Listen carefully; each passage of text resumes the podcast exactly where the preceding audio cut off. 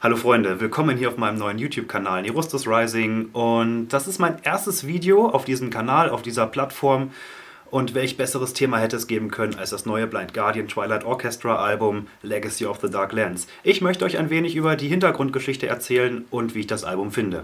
Los geht's!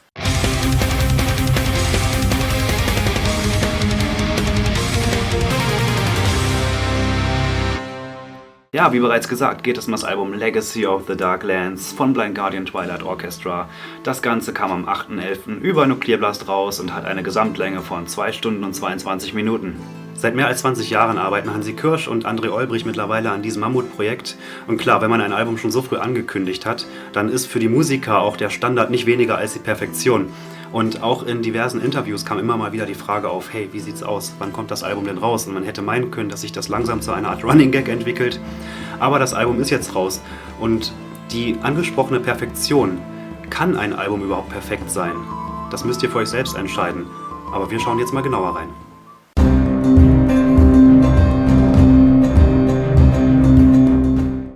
Anders als man vielleicht vermuten könnte, handelt es sich bei diesem Album nicht um ein Konzeptalbum, das sich mit der Welt von Tolkien beschäftigt, sondern mit dem neuen Buch Die dunklen Lande von dem deutschen Autoren Markus Heitz. Ja, und jeder, der Fantasy-Bücher oder Bücher im Allgemeinen liest, wird diesen Namen vielleicht schon mal gehört haben, Markus Heitz.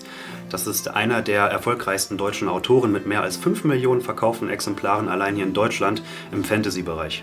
Und ein kleiner Funfact am Rande, Markus Heitz belebte auch, ich glaube 2006 war das sogenannte Spielbuch wieder. Vielleicht kennen das einige Leute von euch. Das ist ein Buch, oder das sind Bücher, die nicht chronologisch von vorne nach hinten gelesen werden, sondern der Leser entscheidet selber, was die Hauptperson jetzt machen soll, und kann dadurch eben Einfluss auf die Handlung nehmen. Und ich weiß zwar nicht, wie viele Leute sich von euch mit Pen and Paper auskennen, aber die Leute, die es tun, kennen wahrscheinlich den Namen Shadowrun.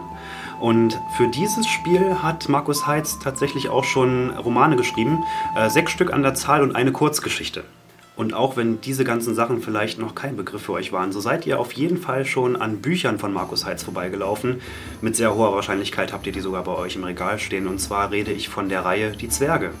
Und diese Reihe wurde später sogar irgendwann so populär, dass es davon eine Videospielumsetzung gab. Und hier schließt sich der Kreis wieder, denn Blind Guardian haben für genau dieses Spiel einen Titelsong geschrieben.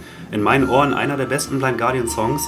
Hört einfach mal rein, ich habe den Link dazu in die Infobox gepackt. Und nun also ein Orchesteralbum zu dem neuesten Buch von Markus Heitz, Die dunklen Lande, welches dieses Jahr im Knau Verlag, steht hier, da, so, erschienen ist. Und 560 Seiten besitzt, das Ganze spielt 1629, zur Zeit des Dreißigjährigen Kriegs. Eine alternative Version vom Dreißigjährigen Krieg. Und hier finde ich den Ansatz sehr interessant, den Markus Heitz in seinem Buch verfolgt, denn er mischt Fantasy mit der Realität und baut daraus ein eigenes Epos. Im Grunde genommen genau das, was damals Tolkien gemacht hat.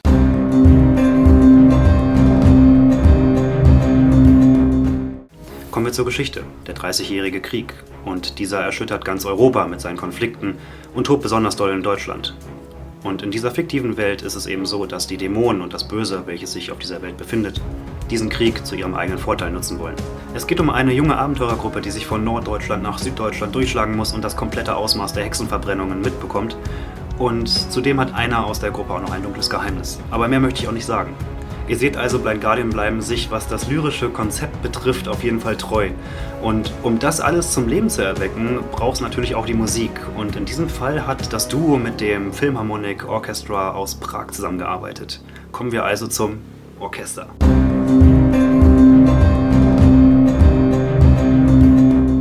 Und auch wenn viele von euch den Namen des Orchesters vielleicht noch nicht gehört haben, Prague Philharmonic Orchestra, so haben vielleicht einige von euch schon Musik von denen gehört, und zwar bei Bands wie Septic Flash oder Dream Theater oder eben auf den beiden Alben At the Edge of Time und Beyond the Red Mirror eben von Blind Guardian.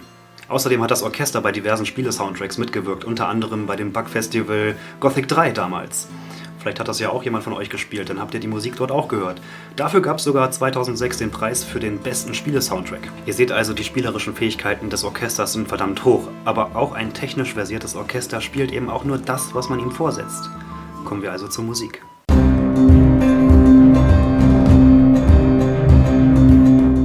Und da habe ich lange überlegt, wie mache ich das? Erkläre ich zu jedem einzelnen Song etwas, obwohl ich keine Soundbeispiele hochladen kann, oder erkläre ich etwas zu dem Album per se?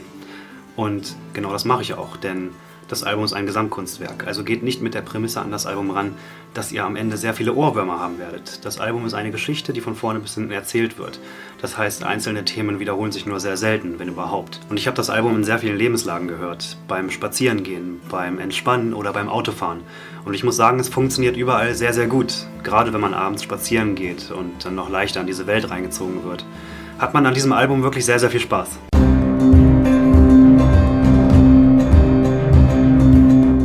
Blind Guardian haben sich über die ganzen Jahre eben auch weiterentwickelt und das hört man auf diesem Album eben auch. Ich habe sehr viele Spielweisen von At the Edge of Time oder Beyond the Red Mirror in diesem Album gehört. Und man muss sich eben im Klaren sein, dieses Album ist kein Metal-Album. Diesen musikalischen Raum, den normalerweise die Band für sich beansprucht, also für das Schlagzeug, für den Bass, für die Gitarren, diesen Raum kann man jetzt eben dem Orchester geben und dieses Orchester füllt diesen Raum perfekt aus. Die tiefe Brass-Sektion im Orchester übernimmt teilweise sogar Rhythmen von Gitarren. Oder das Schlagzeug. Hier haben wir eben kein richtiges Schlagzeug an Bord, sondern ein Timpani. Und wenn man sich mal genau, im Intro war das glaube ich, wenn man dort einmal genau hinhört, wie der Sound von diesem Timpani aus den Boxen rauskommt, das kriegt eben kein Schlagzeug hin. Also was möchte ich damit sagen? Dieser Druck, den normalerweise die Band übernimmt, übernimmt hier das Orchester. Es geht also nichts verloren.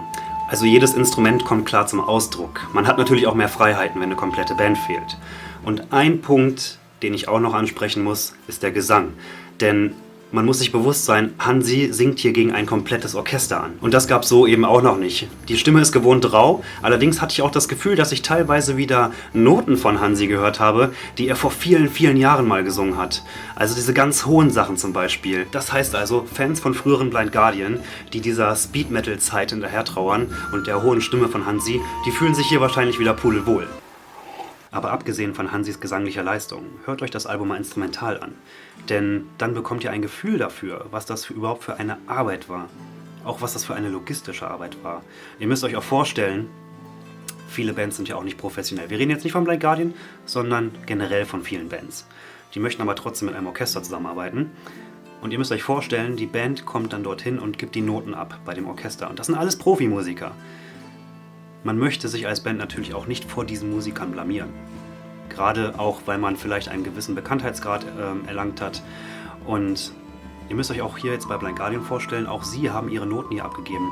Die ganzen Noten müssen ja auch spielbar sein.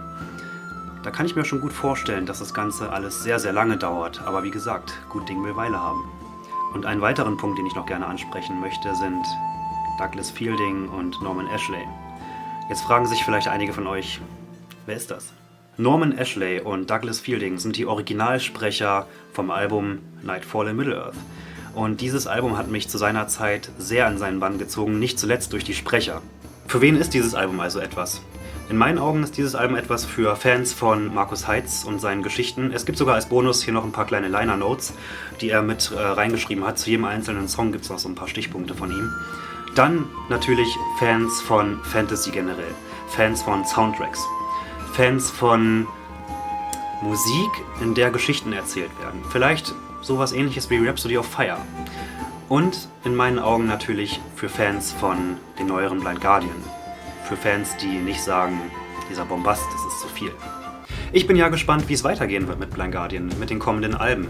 Werden die sich auf ihre musikalischen Wurzeln besinnen oder geht es weiter mit dem Bombast? Schreibt es mir gerne mal in die Kommentare, was ihr denkt. Ihr könnt mir auch gerne in die Kommentare schreiben, ob ihr das Album auch so gut findet. Vielleicht rede ich hier kompletten Stuss und ihr findet das Album sehr, sehr schlecht. Dann schreibt mir auch das in die Kommentare. Ich freue mich jedenfalls, mit euch diesen YouTube-Weg zu gehen. Das war ja, wie gesagt, mein erstes Video. Wenn euch das gefallen hat, dann abonniert diesen Kanal gerne. Lasst dem Video ein Like da und wir sehen uns beim nächsten Mal. Ciao.